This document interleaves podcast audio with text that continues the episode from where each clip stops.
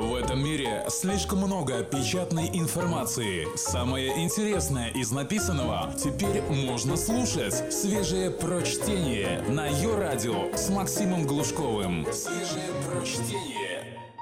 Всем привет! Некоторые жалеют, что были недостаточно умны в детстве. Я, например. Специально для вас наш сегодняшний выпуск.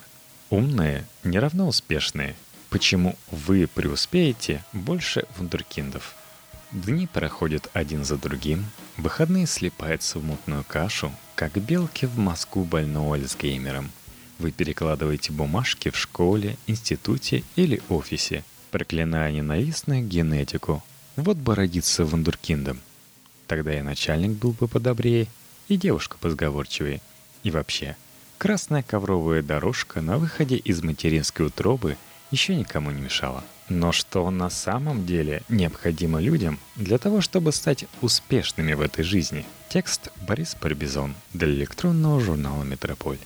Имя британки малазийского происхождения Софии Юсов впервые попало в заголовки газет еще в 1997 году. Для этого девушке достаточно было поступить в Оксфорд и начать изучать математику в женском колледже Святой Хильды знаменитого университета – Причиной интереса газетчиков послужил возраст девушки. София стала студенткой Оксфорда в 13 лет.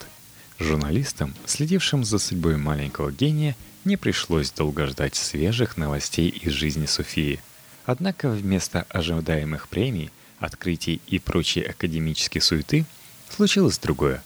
Девушка сначала сбежала из университета, проучившись там 4 года, а еще через несколько лет – шокировала общественность тем, что обрела счастье в работе проституткой.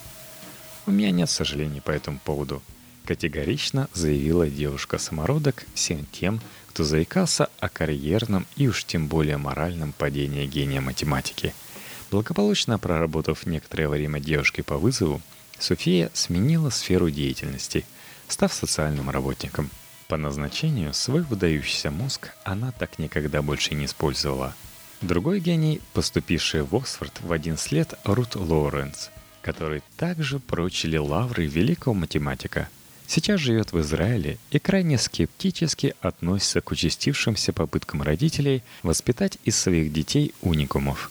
Сама она настаивает на том, что ее отпрыски росли и развивались естественным образом. Эндрю Халлибертон, еще один ребенок с выдающимися математическими способностями, закончил среднюю школу в 8 лет – Однако в университет он пошел, как и большинство ровесников в 23 года, после того, как успел поработать в Макдональдсе.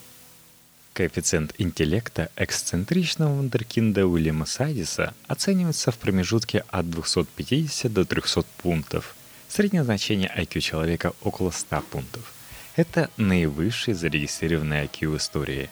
В возрасте 18 месяцев он смог прочесть газету The New York Times – в 6 лет Уильям стал атеистом, а до своего восьмилетия написал четыре книги. Однако Сайдис был крайне социально пассивен. В юном возрасте он решил отказаться от секса и посвятить жизнь интеллектуальному развитию.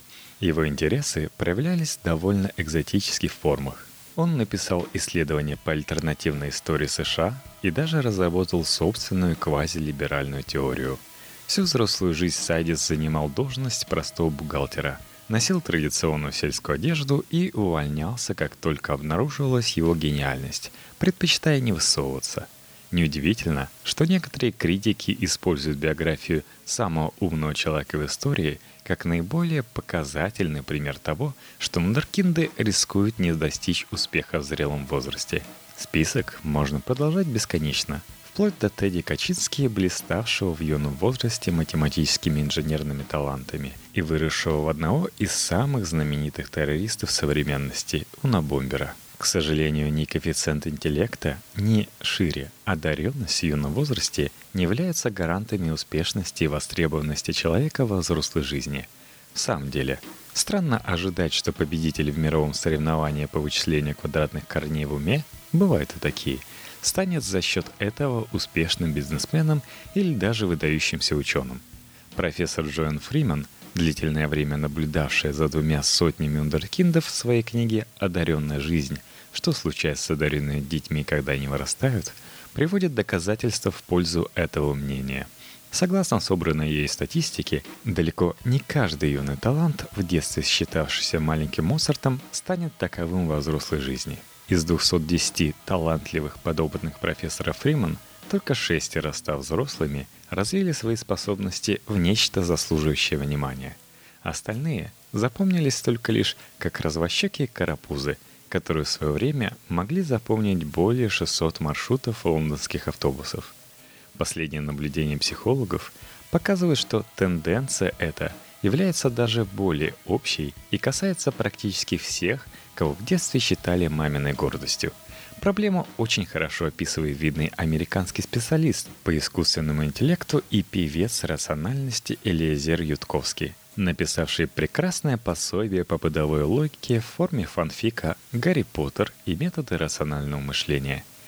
Гарри знал, что он не единственный. Он встречал других гениев на олимпиадах по математике. И чаще всего с треском проигрывал своим соперникам, которые наверняка целыми днями решали математические задачи, никогда не читали научную фантастику и которые сгорят от своей науки до пубертатного возраста и ничего не добьются в жизни – потому что будут использовать известные подходы вместо того, чтобы научиться мыслить творчески.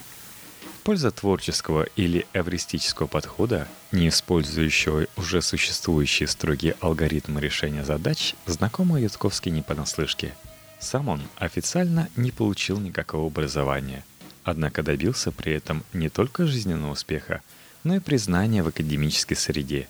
Прообразом эвристики является маевтика – или метод философствования Сократа, суть которого состоит не в утверждении истины, а в помощи собеседнику, чтобы тот открыл ее самостоятельно. Сократ был убежден, что наводящие вопросы могут привести отвечающего к формированию нового знания. Подобный подход бесконечно далек от механического запоминания существующих истин и алгоритмов, которые требуются даже от самых выдающихся современных школьников и студентов.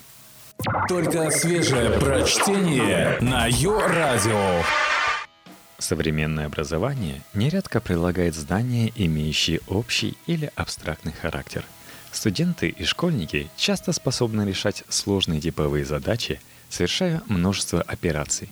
Однако, когда им приходится выполнять элементарное, но нестандартное задание, они впадают в ступор – в качестве альтернативы знаменитый физик Энрико Ферми предлагал студентам собственные задания, так называемые задачи Ферми, которые позволяют развивать способность применять собственные знания на практике, а также быстро находить способы решения любой жизненной проблемы.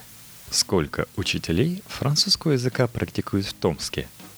Задача не содержит всех данных для точного ответа, однако человек способен найти приближенное значение – оценив численность населения города, количество детей и студентов, долю обучающихся французскому, а также наполненность классов и число преподаваемых уроков.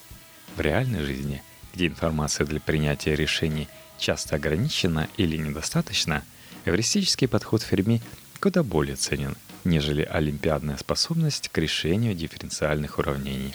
Бытует мнение, что так называемые формальные знания или логическое пространственное мышление, измеряемое стандартными тестами IQ, есть не что иное, как всего лишь показатель успешности выполнения известных алгоритмов. Демонстрация способности испытуемого найти красный круг в последовательности желтых квадратов, что само по себе безусловно ценно, однако к реальной жизни имеет отношение весьма опосредованное – Исследования Технологического института Карнеги показывают, что ваш финансовый успех на 85% зависит от навыков социальной инженерии, вашей индивидуальности и способности коммуницировать, договариваться и руководить. Удивительно, но только 15% ученые отводят на так называемый общий интеллект. Кстати, Нобелевский лауреат-психолог Дэниел Канеман обнаружил, что люди охотнее ведут дела с человеком – который им попросту нравится. И доверять они ему будут больше, даже если объект приязни предлагает продукт или услугу худшего качества по более высокой цене. Так что вместо того, чтобы зацикливаться на собственном интеллекте и образованности, вам стоит заняться развитием того, что сейчас называется эмоциональным интеллектом, моральным интеллектом и в англоязычном варианте body intelligence или искусством поддержания в надлежащем состоянии и развития своего тела. Эти характеристики человека могут казаться трудноизмеримыми или даже надуманными. Однако их влияние может быть гораздо более значимым, нежели классический коэффициент интеллекта. Способность управлять своими эмоциями, адекватно оценивать эмоции окружающих, умение прощать, быть ответственным, демонстрируя симпатию, действительно важно для человека, эволюционно существующего как социальное животное. Если поддержание своего тела в порядке, на ваш взгляд, выбивается из этого перечня, просто учтите, что красивым, читая здоровым и внешне гармоничным людям платят более высокую зарплату. Их охотнее нанимают на работу и вообще предпочитают вести дела именно с ними. Такова статистика, которой плевать на декларируемое равенство. Не менее важным фактором достижения успеха является мотивация. Пусть и звучит это банально, как тезис Паула Коэлья.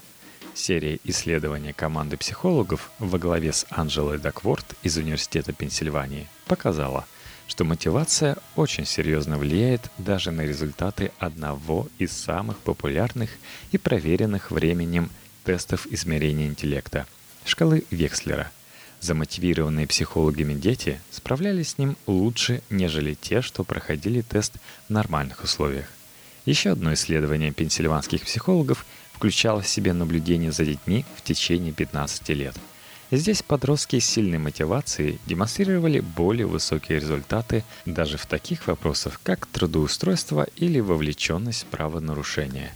Все вышеупомянутые факторы, в отличие от чрезмерной детской одаренности, работают и в более зрелом возрасте. Поэтому не стоит упускать руки, обнаружив себя в скучных 99% обычных людей, без каких-либо выдающихся способностей – в конце концов, на каждого Моцарта, штампующего симфонии в пятилетнем возрасте, найдется свой Поль Сезанн, написавший лучшие работы на седьмом десятке.